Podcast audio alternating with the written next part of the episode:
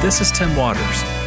In this session, I want to share some personal things I think might encourage you. We're all human and we all go through things. Some of those things are not easy. And sometimes it's easy to get discouraged, even for Christians who have so much going for them. But now is not the time to quit.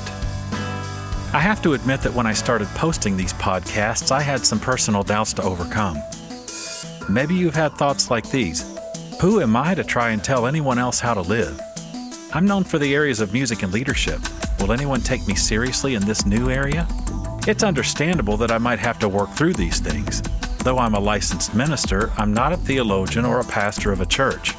And some of my doubts were rooted in actual interactions with other people. Some criticize me and say that I'm too educated. Some say I'm not educated enough. Others say I'm too spiritual, while some say I'm not spiritual enough. Do you see a pattern here? I've seen that same pattern, but I've made a decision. I'm not going to quit. I'm going to go forward in the things I feel God wants me to do. No matter how bad it gets, no matter how long the days become, and no matter what tries to bring me down, I've already settled it in my heart. I will not quit. Let me encourage you while I encourage myself here. As I said earlier, now is not the time to quit. Maybe you're dealing with some similar things, discouraging things like I just mentioned. Maybe you're hearing and seeing things that haven't been easy to take. Maybe you're not getting the support and appreciation you feel you deserve.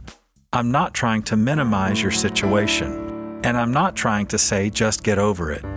What I am trying to do is to encourage you to let God into this season and this situation. In fact, let's put things in perspective.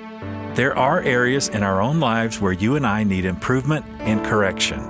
And when that comes, we should be humble enough to receive it and make the right adjustments. But beyond that, I'm talking about the kind of input that doesn't help but only tears down. But think about it this way Have you ever noticed how some of your biggest critics are nowhere to be found when you really need a friend?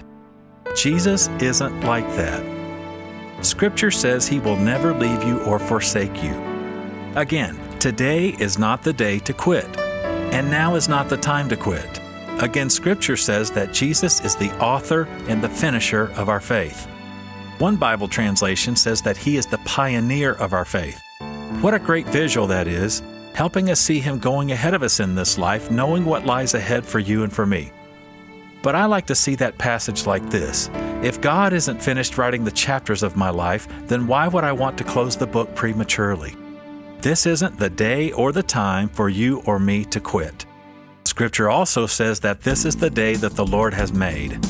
He made this day for you and me. That means that today is the day to trust God, to rest in Him, and to move forward in the things He has for you and me. Right now, make a quality decision. Today is the day to step forward and go with God. Again, this is Tim Waters. Let's take it higher. This has been Taking It Higher with Dr. Tim Waters. If you'd like to hear more free and encouraging podcasts, you can find them on the iTunes Store under Taking It Higher. You can also connect on the Facebook group under Taking It Higher and on Twitter at Taking Higher.